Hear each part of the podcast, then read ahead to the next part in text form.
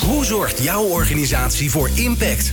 Wat betekenen jullie voor de samenleving? Bedrijven hebben de kracht om maatschappelijke vraagstukken op te lossen. Zo zorgen zij voor winst op alle vlakken. In Impact hoor je leiders en experts over duurzaamheid, MVO, circulaire economie en natuurlijk Impact met Glenn van der Burg. Er valt in minder tijd veel meer regen, dus moeten onze rivieren de ruimte krijgen. Er moeten 900.000 woningen bijgebouwd worden om de woningnood te bestrijden. En we hebben ruimte nodig voor zonnepanelen, windmolens, energie-infra. En dan ben ik natuurlijk heel veel dingen vergeten. Maar bijvoorbeeld niet dat we ook nog meer natuur willen. Kortom, Nederland gaat intensief verbouwd worden in de komende jaren. In het programma Mooi Nederland van het ministerie van Volkshuisvesting en Ruimtelijke Ordening.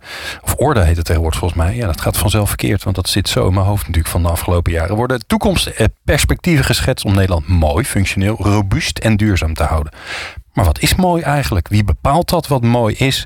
En hoe pas je mooi als ja, waarde toe als het gaat over de inrichting van Nederland? Nou, dat gaan we onderzoeken met elkaar in deze, uh, ondertussen even tellen, zevende aflevering die we maken uh, vanaf Springtij op de Schelling. Het jaarlijkse forum waar samenwerkingen worden gesmeed. Ook dat gaan we natuurlijk vandaag weer proberen.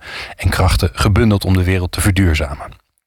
Uh, te gast zijn uh, Wouter Veldhuis, stedenbouwkundige, rijksadviseur voor de fysieke leefomgeving. Floris Alkemade, architect en stedenbouwkundig ontwerper en oud-rijksbouwmeester. Een prachtige, prachtige vak om te hebben.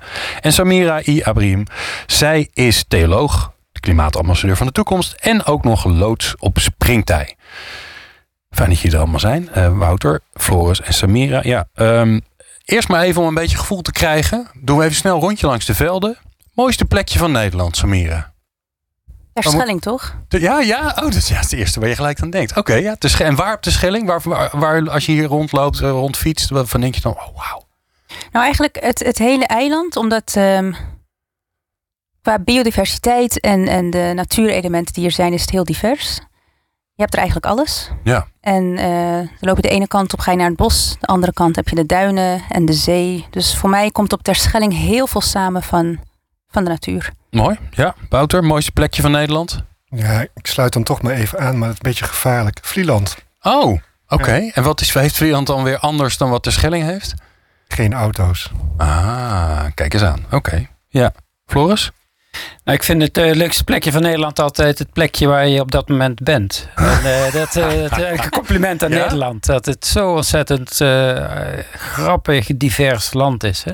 Met zoveel soorten natuur, zoveel soorten landschappen. En die aandoenlijke neiging om alle stukken aan te harken en op een of andere manier te bestemmen. Maar alles bij elkaar is het eigenlijk een heel leuk land. En zelfs als je ergens op, een, op een industrieterrein zit tussen allerlei vierkante dozen waar autohandelaars. Dan vind je zelfs dat het leukste plekje van Nederland. Ja, nee, zeker. Die, die habitat van, van die Jacobsen en van S. Hè, dat, dat ondernemerschap, dat, dat eh, ook wel dat ploerterige wat soms in de ruimtelijke ordening naar voren komt. Dat iedereen gewoon doet wat hij zin in heeft. Dat is ook een vorm van van schoonheid. En daar kan je toch van genieten. Ook al kan ik me voorstellen dat ja, vanuit jouw vak ben je gewend om dingen ook mooi te maken, natuurlijk functioneel ook, dat je dan, dan kan je er toch van genieten. Nou, ik vind uh, mooi, hè, als ik maar een definitie wil wagen, eh, denk ik, eh, is dat wat je iedere keer op een verrassende manier niet teleurstelt. En dat kan ook een industriegebied zijn. Dat kan, hè, dat, daar kan ook een soort, soort uh, gevoel, een soort bezieling in zitten. En ik vind het te makkelijk om te zeggen van ja, de, de natuur dat is mooi. En hè, de plantjes en de beestjes en dat wat wij mensen doen per definitie niet. Ik denk daar, daar schuilt ook schoonheid in de, in de cultuur. En in, eh, maar ook in de onbeholpenheid om daar met, uh, met de zekere, wat we klassieke schoonheid zouden kunnen noemen, aan vorm te geven. Ik denk dat uh, de, de echte waarde is, denk ik, waarachtigheid. En dat kun je ook in een industrie. En wat bedoel je daarmee? Nou, dat het niet probeert een beeld te vormen van iets wat het eigenlijk niet is. Dat het gewoon toont wat is de waarheid. Wat is nou echt de essentie van die plek. Oké. En uh, ik heb liever een lelijk uh, echt industrieterrein uh, dan een leugenachtige vorm van natuur. Aha. Ja, we hebben de mooiste gehad. Het lelijkste vind ik dan wel spannend, maar dan kom ik zo uit bij jou. Het lelijkste plekje van Nederland, Samira? Dat je denkt, oh mijn god, hoe heb ik het kunnen bedenken? Moet ik er echt even over nadenken. Ja. Maar dat heeft ook te maken omdat ik um, zo, dat is niet hoe ik kijk naar dingen. Dus als ik iets zie wat me niet echt bevalt, dan probeer ik toch iets of een element te vinden van wat, wat het dan voor mij mooi maakt of waardevol maakt. Ja. Of ik probeer te bedenken, of ik probeer stil te staan bij waarom ik iets niet mooi vind. Maar het is voor mij, ik heb niet snel dat ik over iets zeg van dit vind ik echt heel erg lelijk. Ik probeer dan ja, toch te bedenken wat, wat zit hierin, Eh, hoe komt het dat het zo is. Ja, wel eens in Rotterdam in Pernis geweest of niet? Ja, Hoe voelde, Ja. je, hoe voelde je je daar? Nou, nou, nog even daarover. Dus, dus als we het hebben over, over lelijk, dat is, dat is niet per se een plek, maar dat kan op een bepaald moment de situatie van een plek zijn. Ah, oké. Dus eh, dat is een, misschien ehm, voor mij de dag na oud en nieuw vind ik eh, best wel lastig. Is ontzettend eh, overal troep, ontzettend rommelig overal. En Ja. dan denk ik, ja, dit is voor mij geen prettige omgeving. Of dit, dit voelt Hmm. gewoon niet fijn. Dit, dit oogt niet fijn. Maar na een paar uur kan het weer heel mooi zijn. ja, en dus- dat heel dus- veel mensen hun best gedaan hebben om het weer netjes te Juist, dus lelijk en mooi, dat zijn voor mij ook, eh, dat zijn ook ergens, ik wil niet zeggen momentopnames, maar het is voor mij niet iets wat heel statisch is. Het, zijn, het, is, het is dynamisch, dus iets wat, nogmaals wat ik net zei, wat één moment lelijk is, of wat je als lelijk kan zien, dat kan op een ander moment weer heel mooi zijn. Ja, Dus, Oké, ja, ja, interessant. Ik leer van je, heel goed. Wouter, lelijkste plekje in Nederland? Wat je het liefst morgen met de grond gelijk zou maken en wat anders Ja. zou mee zou doen? Ja, vol- volgens mij komen hier dus. Nou, de anderen bevestigen het al. Er is eh, eigenlijk zoiets als lelijkheid bestaat niet. Dus ik vond het grappig dat je net Pernis aanhaalde. Ehm 15 jaar geleden heeft het toen nog ministerie van Vrom. En ik werkte toen aan snelwegontwerp in Nederland. Waarvan je zeggen, dat is toch het lelijkste wat er is. Nou, er is niks zo mooi als Nederlandse snelwegen. En eh, eh, toen dacht het ministerie van Vrom... eh, we gaan de panorama's van Nederland vastleggen. We, willen een, we doen een bevolkingspol om de mooiste panorama's van Nederland vanaf de snelwegen te verkiezen. Dus het was gewoon een open call.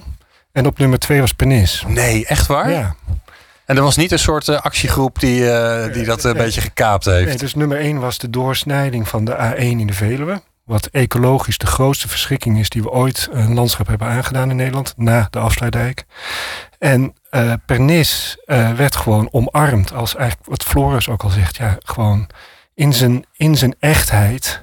eh, eh, gewoon een fantastisch mooi landschap. Ja. Waar mensen ook trots op zijn. Dus eh Gemmelot is natuurlijk eigenlijk fantastisch om naar te kijken. Terwijl het een, een verschrikking is als je bedenkt wat daar gebeurt. Ja. Maar tegelijkertijd is het gewoon eh, ja, de lucide schoonheid van zo'n plek. eh, Ja. Kan je gewoon enorm waarderen. Dus het- ik vind het ontzettend moeilijk om.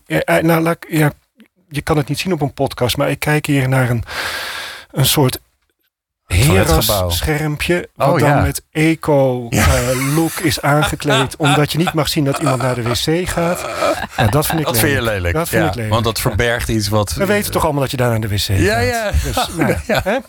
Ja, en dan is het Ja. ook nog een heras hekwerk met een soort... Ja, wat zijn het? Ja, Ja, heeft Wilgetenen eromheen of ja. weet ik veel wat het Ja. is. Ja. Wil je dan ook geen wc-deuren of dat toch nog wel? Nou ja, het is nog zoiets als wat mensen prettig vinden. Dat is wat anders. Ja. Hè? Ook Ja, ja. aan, aanhakend op wat jij zei, Floris, van eh, de waarachtigheid. En dat, dat benoem jij ook. Ik was eh, in, eh, in mei was ik in de Burren. Dat is een ehm, eh, gebied in West-Ierland. Eh, heel mooi, uniek natuurgebied.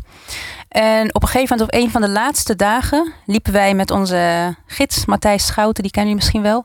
Liepen wij rond in dat gebied en hele mooie groene weilanden. En wij stonden daar bij heuvelachtig gebied. Dus van boven keken wij naar de andere kant, naar die weilanden. En als je dat op dat moment zo zou zien, zou je echt zeggen: prachtig. Echt eh, heel rustgevend voor het oog. Heel mooi. Eh, het, het, het oogde heel natuurlijk. En toen bleek dat eh, een van de. Ja, qua natuur en, en, en, en biodiversiteit een van de slechtste plekken van de Burren te zijn.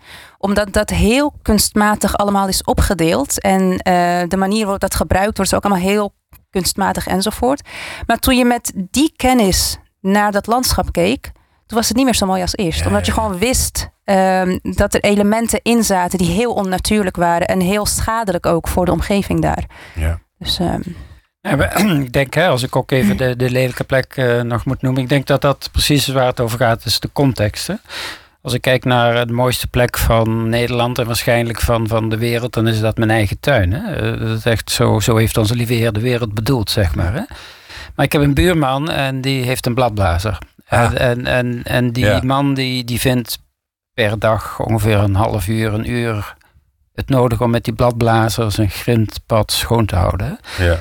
En dan, dan verandert het paradijs in de hel. Hè? En ik denk uh, het, het, het zinloos verspreiden van, van herrie, dat, dat eigenlijk, dat is echt de lelijkheid. Aha, oké. Dus het, is, het gaat er ook om wat je stoort. Nou, dat, of wat verstoort misschien nou, wel. Nee, ik, ik, ik koester stilte. En hè, dat, dat, vind ik, dat vind ik zo mooi. En dat is misschien ook wel wat deze eilanden met zich dragen, meedragen. Zeker als er geen auto's zijn. Hè. De, de stilte, het horen van de wind. Uh, dat, dat heeft zo'n rijkdom in zich. En ik vraag me altijd af wanneer verdween de stilte uit Nederland. Hè? En, uh, dat was waarschijnlijk voor de komst van de bladblazer. Maar uh, die bladblazers, hè, voor mij is dat het symbool voor eigenlijk alles wat er in deze wereld helemaal fout is gegaan. Ja, dat is een interessant alternatief voor een bladblazer ook, hè? Ja, een bladhark. Ja, een hark. Ja, ik heb, ik heb mijn buurman een bladhark oh, Oké, okay. je hebt hem een cadeau, cadeau gedaan. Het idee, hij begrijpt de boodschap. Ja. Hij zei, ik, ik vind het fijn dat je herkent hoe belangrijk het is om mijn grondpad schoon te houden. Samira. Ja, nou, ik, ik vind het boeiend dat je dit benoemt. Want dit laat ook zien hoe relatief die begrippen zijn. Ik heb van mijn 12 tot op mijn 24ste in Cairo gewoond. Ik ben half Egyptisch. En voor mij is heel Nederland symbool van stilte vergeleken met Cairo. Ah, ja, ja, ja, dus dan krijg je weer een heel, ander, heel, ander, ja, heel andere perceptie van stilte. Als ik aan Nederland denk, dan denk ik per definitie aan rust en stilte. Maar dat heeft dus te maken met het feit dat ik twaalf jaar in Cairo heb gewoond. Dus, Nee, dit is inderdaad contextafhankelijk. Ja, ja. En ook afhankelijk van uh, de soort buren die je hebt natuurlijk. Ja. Even snel rondje, hè? want we hebben het over mooi. En je zou ook kunnen zeggen als, uh, uh, ja, als je hierover nadenkt, als je nadenkt over de duurzaamheidsuitdaging die we hebben en wat we, de weg die we af te leggen hebben, dan zeggen, nou weet je, dan is dit eigenlijk onbelangrijk. Als je dat vergelijkt met al die andere dingen waar we rekening mee moeten houden, al die vraagstukken waar we, waarom moeten we het nou ook nog over mooi hebben? Waarom is mooi toch belangrijk, Samira? Ik geloof ten diepste dat als jij um, in de kern goed kan voelen en, en een plek hebt waar je in de avond na de hele dag zwoegen naar terug kan keren. In, in alle rust en, en veiligheid. Uh, om weer op te laden. Dat, dat is voor mij een basisbehoefte. Net zoals we eten en drinken. En, en wat ik net heb gezegd, dat, dat is voor mij al de betekenis van mooi. Dus mooi is niet alleen uh, datgene wat, met, wat we met onze ogen zien. Want heel vaak als we het hebben over mooi, dan gaat het over het visuele. Maar het heeft ook te maken met geluid. Um, het heeft te maken met het gevoel wat bepaalde dingen jou geven. Um, harmonie is voor mij ook echt een onderdeel van mooi. Dus als ik aan mooi denk, dan moet ik aan harmonie denken. Iets waar en het visuele en datgene wat ik hoor en datgene wat ik ruik en datgene wat ik voel, dat dat gewoon in harmonie is. En voor mij is dat een basisbehoefte. Hm. Net zoals de mens behoefte heeft aan uh, gezond, voedend voedsel, uh, schoon drinkwater, uh, is een, een, een plek om naar terug te keren. Waar je veilig en goed voelt. En, en die harmonie een beetje kan ervaren. En die rust, dat, dat is essentieel. Ja, mooi. En, mooi verwoord. Ja. Wouter, mooi? Bijzaak of noodzaak?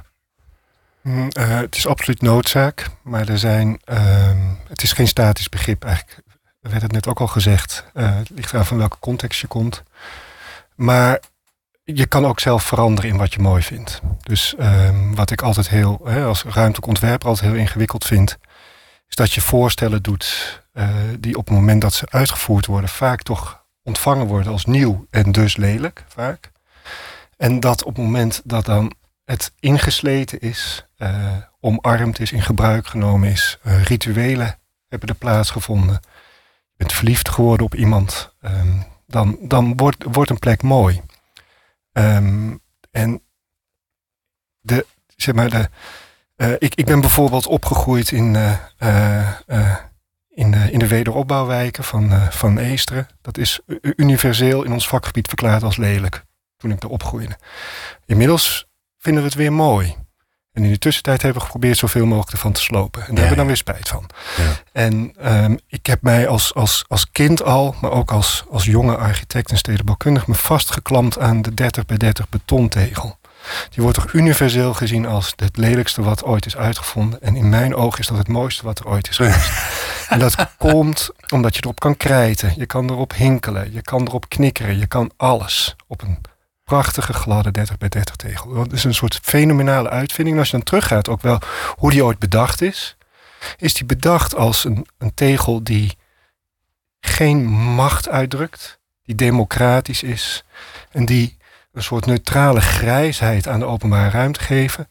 Waardoor uh, het volk, want in die tijd werd die tegel ontdekt, uh, zich kan uiten zoals ze zichzelf willen uiten ah. op dat moment. Dus het is een hele democratische, enorme democratisch, ja. van uh, vrijheid. enorme vrijheid genereert. Zo, dit hebben we nu leren wat de power nou ja, to de 30 bij 30 tegel ik, Sindsdien kan ik die tegel dus niet meer zien als lelijk. Terwijl als je hem feitelijk bekijkt, ook op zijn CO2-footprint en alles uh, uh, wat hij aan romantiek kapot slaat in een straat, kan je ook zeggen, ja, is niet mooi. Maar ik vind hem dus onbeschrijfelijk mooi.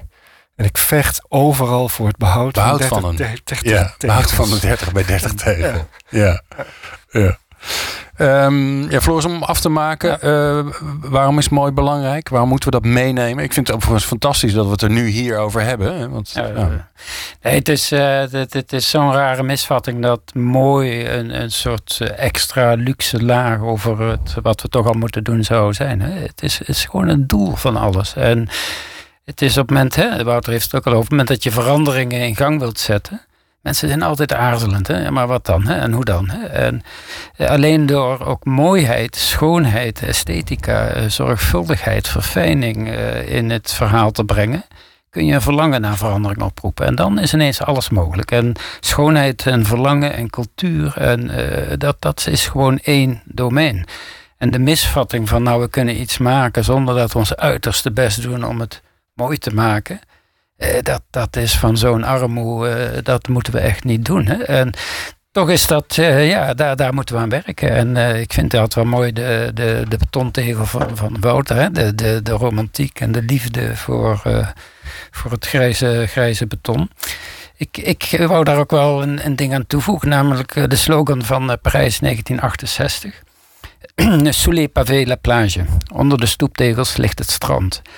en uh, hè, dat is de, de, de verbeeldingskracht. Hè? Van, uh, je kunt ze ook optillen en er is een andere wereld onder. En, ja. uh, dus als je het hebt over schoonheid, het gaat over de verbeeldingskracht die je toevoegt aan dat wat je tegenkomt. Ja. En af en toe een stoeptegel eruit lichten. Uh, doet niks af aan de romantiek van de stoeptegel. Nee, en dan kun je ergens weer neerleggen. En dat hergebruiken en dan zijn we daar ook weer. Ja, wat ik ingewikkeld vind is dat jullie, jullie vinden dingen mooi omdat ze een bepaalde functionaliteit hebben, of omdat je er gevoel aan toevoegt, of omdat er een verhaal achter zit. Hoe gaan we dan ooit met z'n allen in die enorme verbouwing waar we voor staan, dat mooi, dat uh, schoonheid is misschien een, een beter woord. Hoe gaan we dat dan koesteren in die enorme verbouwing? Want daar komen we toch nooit uit wat dan wel of niet mooi is. Of zijn er een soort van, toch een soort van hou handvatten voor? Wout, ik zit een beetje naar jou te kijken eerst. Nou ja, dit is, dit is volgens mij een van de grootste problemen waar we tegenaan lopen nu. Dus het, het, het prachtige open weidelandschap. Wat al net werd gezegd van ja, hoe, uh, hoe mooi is dat eigenlijk als je begrijpt wat voor systeem erachter zit om dat in stand te houden. Dus het groene hart waar we toch trots op zijn dat we er honderd jaar voor geknokt hebben met die ene koe en die fantastische grasvelden. Ja, dat, is een, dat is een biohazard. Hè? Dus dat, uh, uh, een, een milieuramp die gewoon voor ons ogen voltrekt. Ja, want de eh, biodiversiteit in een grasveld, hè, ze noemen het ook wel grasvalt. Daar ja, is, ook. Maar ook uh, om, om dat gras droog te houden, die koe een beetje een, een, leuk leven te laten leiden. Op dat gras moet het water omlaag en dan verbrandt weer heel veel veen. En daar krijg je weer CO2-uitstoot van. En dan zakt het weer lager, moeten we weer harder gaan pompen. Nou, dat doen we al een paar honderd jaar. En eigenlijk weten we nu met z'n allen dat de oplossing is het water opzetten, misschien een beetje afscheid nemen van een aantal koeien in die, uh, uh, in die akkers. Maar dan krijgen we dus een ander landschap. Ja. Namelijk een moeraslandschap hoogstwaarschijnlijk. Wat zich snel ontwikkelt met wilgen. En wat niet meer mooi open is. En uh, dan zie je misschien nog wel de tip van die oude windmolen draaien. Maar je kan hem niet meer in vol ornaat op dat dijkje zien staan. Nou, dat is, dat is afscheid nemen van iets wat we nu heel erg waarderen. En tegelijkertijd moeten we dus leren om te omarmen dat er iets nieuws voor terugkomt. En, en dat is ook een fantastisch mooi landschap. Dat is namelijk een, eigenlijk iets wat bij ons delta hoort. Uh, een, een, natuurlijk uh, moerasbos. Ja. En dat is onvoorstelbaar mooi. Alleen we kunnen ontzettend moeilijk in ons hoofd van het ene afscheid nemen en het andere omarmen. En dan wordt het al heel gauw een vijand, dat, dat bos. En dan krijg je dus uh, ingewikkelde gesprekken. Ja, en eigenlijk hoor ik je zeggen, dan wordt uh, mooi, schoonheid wordt ineens iets wat een vijand is van de transitie in plaats van dat het een. Ja, in dit geval heel erg. Hè, Floris die zei heel mooi, ja, het, het, is ook iets wat uitnodigt. Het is iets wat, uh, wat je kan, uh, kan stimuleren om, ja, om in actie te komen of om dingen te veranderen. Ja, dit houdt het eigenlijk tegen. Ja, maar dan komt toch dat begrip, zoals Floris al zei, waarachtigheid. Op een gegeven moment zitten we op een punt dat dingen gewoon niet meer kloppen. en uiteindelijk moet dat landschap gewoon kloppen. Uh, moet het voor zichzelf spreken? Moet het zich ontwikkelen zoals het uh, zichzelf hoort te zijn? En ik, uh, toen ik bij dit gesprek uitgenodigd werd, dacht ik heel erg aan Spinoza, om maar eens even een ingewikkelde zijpad te nemen. Die, die praat over dat eigenlijk elk ding van zichzelf een beweging voorwaarts heeft of zelf wil voortbestaan. Dus eigenlijk van een steen tot een mens, alles is er op aarde om er te blijven en te zijn. En alleen iets van buitenaf maakt het kapot. En die, die, die transities, dat zijn, dat zijn kapotmakers. Die dus ingrijpen op het voortbestaan van iets. Wat voort wil bestaan. Het groene hart bijvoorbeeld. Terwijl uh, we nu gewoon echt met elkaar moeten gaan duwen en trekken. Om hem door die, uh, ja, door die konates heen te duwen en te zeggen: Je hebt een ander bestaansrecht ziet er anders uit. Dat betekent dus ook dat we andere esthetiek moeten leren omarmen. Dus ik merk nu dat uh, met name Piet Oudolf als landschapsarchitect een bepaalde eco-esthetiek heeft geïntroduceerd in Nederland met de Highline in New York notabene, maar dat deed al heel lang in Nederland.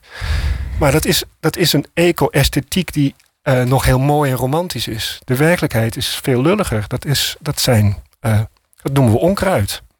Oh, ja, ja, ja. De eco-esthetiek, dat klinkt prachtig, maar dat is gewoon uh, onkruid. Dat, dat, dat, zijn eigenlijk inheemse planten. Ja, en die noemen we onkruid. en dat noemen we onkruid. Ja, moeten we sowieso een andere naam bedenken dus dan, zou ik zeggen. De, de, taal klopt al niet. Dus een inheemse plant is iets heel anders dan onkruid. Ja. Ja, dat was fantastisch. ik had, ik had in mijn eigen tuin voor veel te veel geld allemaal zaadjes gekocht en geplant. En er gebeurde niet zoveel. En toen kwam het op.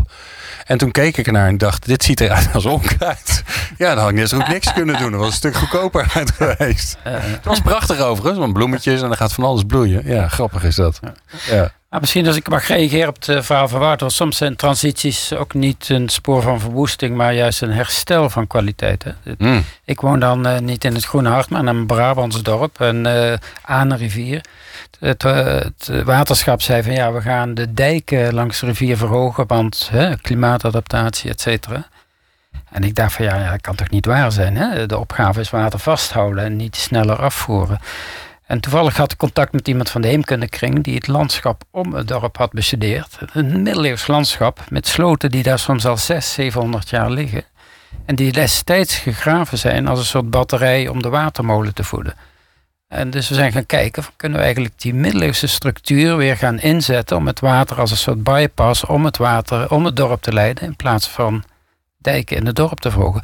En dat kan gewoon. Dus je kunt ineens door te bedenken van wat is nou dat geheugen van het landschap, kun je die ineens inzetten voor een klimaatadaptatieoperatie, waarin eigenlijk iedereen denkt van hé, hey, maar daar krijgen we een mooier landschap voor. En die historische structuren die hersteld worden. Dus het is eh, denk ik vooral een verhaal over, over verfijning en ook het eh, doorgronden van wat je eigenlijk niet ziet als je gewoon naar zo'n landschap kijkt. Ja.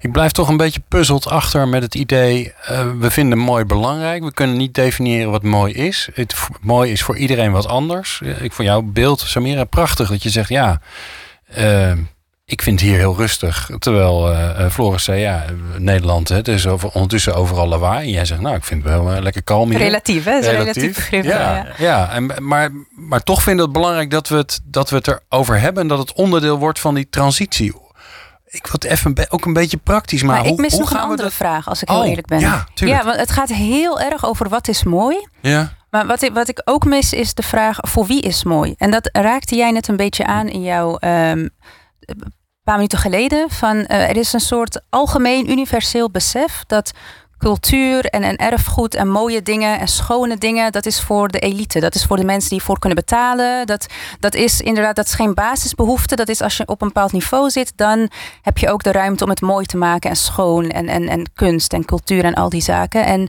en, ik denk dat daar ook een hele belangrijke vraag ligt. Want ik zie dat ook in Nederland. Hè. Dus bijvoorbeeld als we nu kijken naar de nieuwe woonbouwwijken, waar uh, dan echt heel erg wordt op gelet van het moet groen zijn, moet ook rustgevend zijn, geen auto's.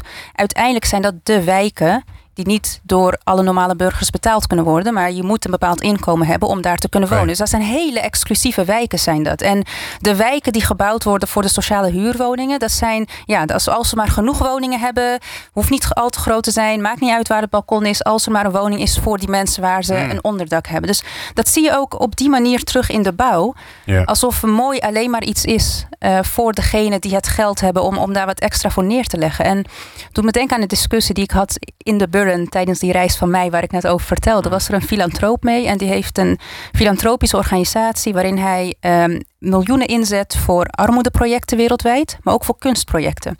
En hij zei: Een van de meeste vragen die ik krijg tijdens etentjes is: hoezo armoede en kunst? Dat gaat toch niet samen? Terwijl hij uh, juist heel veel in de kunstsector investeert. Want hij zegt het is het recht van elk mens om te kunnen genieten van kunst. En ik investeer niet in de kunstsector om de kunstenaar in het licht te zetten, maar om mensen te laten genieten van kunst die daar anders niet de kans voor hebben. En dat vond ik zo'n ontroerend mooi gedachtegoed. Mm. Dat je dat zo toegankelijk mogelijk probeert te maken, omdat het een basisbehoefte is om af en toe te kunnen genieten van hè, iets eh, verrassends, iets wat je, wat je diep raakt en ontroert. Terwijl dat eigenlijk onbesproken en, en, en onbewust, ook in ons denken en in de vragen die wij stellen, nog heel erg weggelegd is voor een bepaalde groep of een bepaalde categorie mensen. En, en, en alsof het niet in ons besef nog doorgecijpeld is dat dat mooi en schoonheid ook een basisbehoefte is voor, voor alles en iedereen. En, en zoals ik al zei, ik zie dat als ik nu naar de nieuwbouwprojecten kijk in Nederland, zie je dat heel sterk terug. Als je kijkt naar hoe die wijken en huizen van verschillende sociale lagen hm. worden, ja, vorm worden gegeven. Ja, en dus ook hoe de hele wijk wordt vormgegeven, zeg je. Ja. ja. Wouter, herken je dat? Uh, ja en nee. Oké. Okay. Uh, ik als Amsterdammer maak me echt razend boos over dat er voor een boom op de Zuidas 40.000 euro beschikbaar is.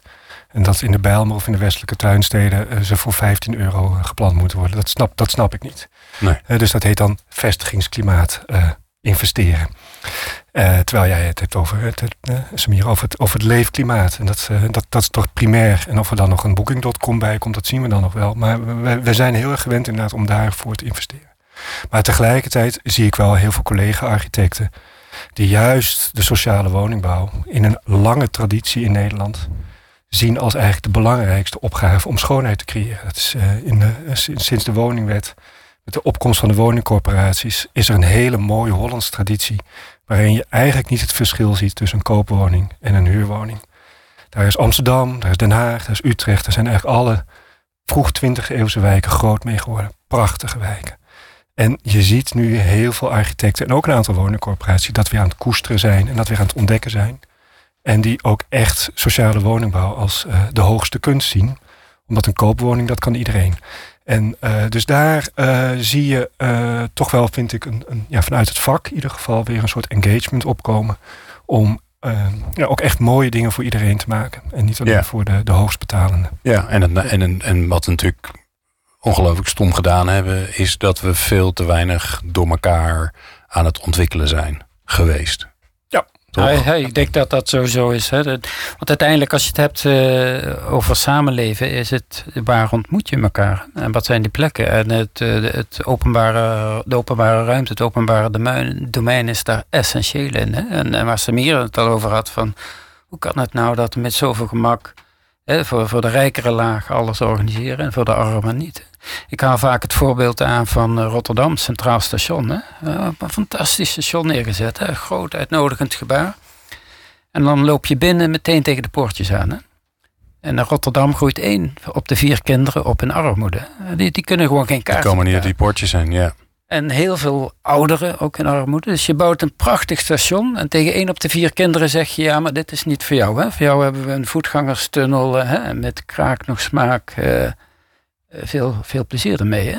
En dan denk ik, hoe kan dat nou? Hè? Dat we onder onze handen het openbare domein, wat de essentie is van, van wie en wat we kunnen zijn, dat we het zo laten eroderen. En, dus, en dus waar je dus niet die, dat samenkomen, die ontmoeting Nee, het zijn, zijn misschien machines die, die de bevolking letterlijk scheiden. Ja. Wij, wij zitten ons vrolijk te maken of boos over Trump die een muur bouwt tussen eh, Mexico en, en, en Amerika. Maar eh, wij bouwen onze muren midden in de stad. Hè? En die zijn net zo goed de scheiding tussen de ene groep en de andere. En daar moeten we veel alerter op zijn. Dat je niet iedere keer telkens weer mensen uitsluit. Gewoon om, hè, van, van ja, ja, maar veiligheid, ja, of dit, hè, of we moeten er. En, uh, het zijn vaak argumenten waarvan ik denk, je kunt dat ook op een andere manier oplossen. En de essentie moet zijn, uh, wat we doen met gemeenschapsgeld, doen we voor iedereen. En niet alleen voor een bepaalde groep die daarop ja. bevoorrecht wordt.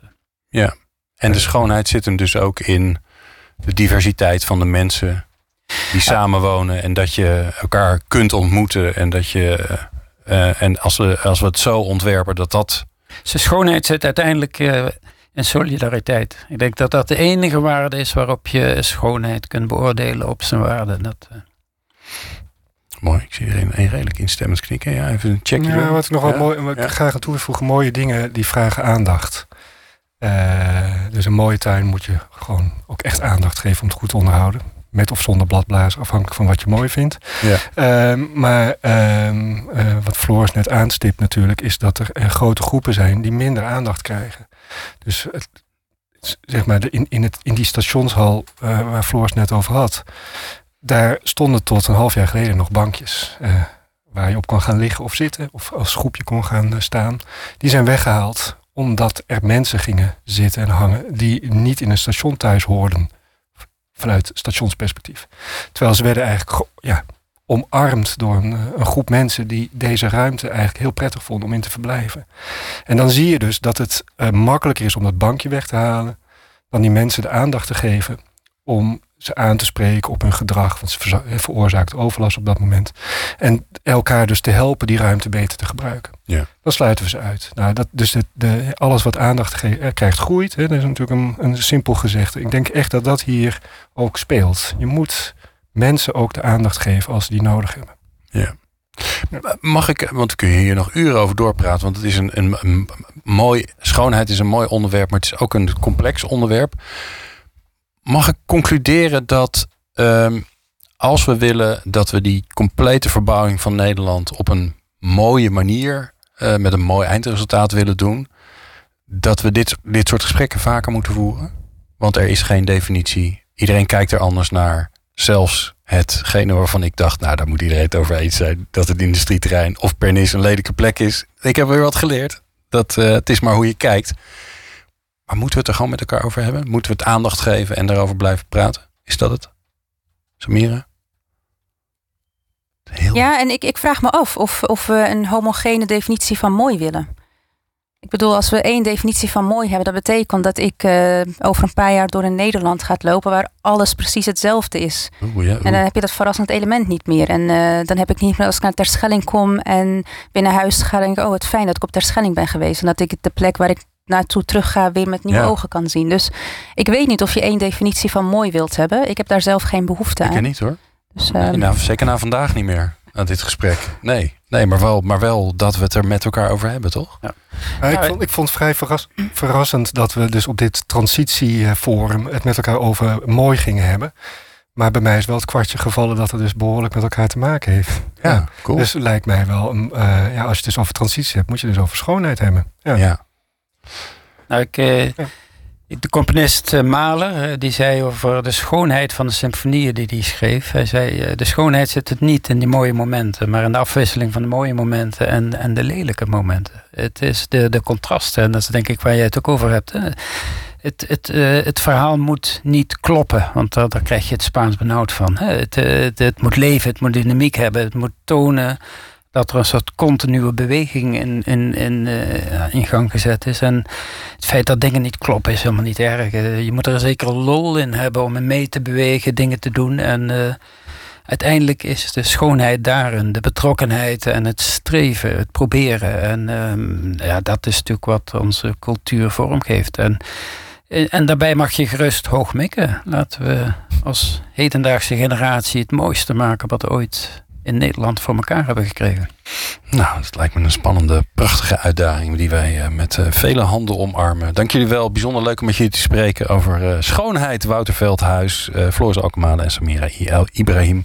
En jij natuurlijk dankjewel voor het luisteren naar deze aflevering van Impact. Veel meer kun je vinden op onze website. Meer afleveringen van Impact vind je op impact.radio.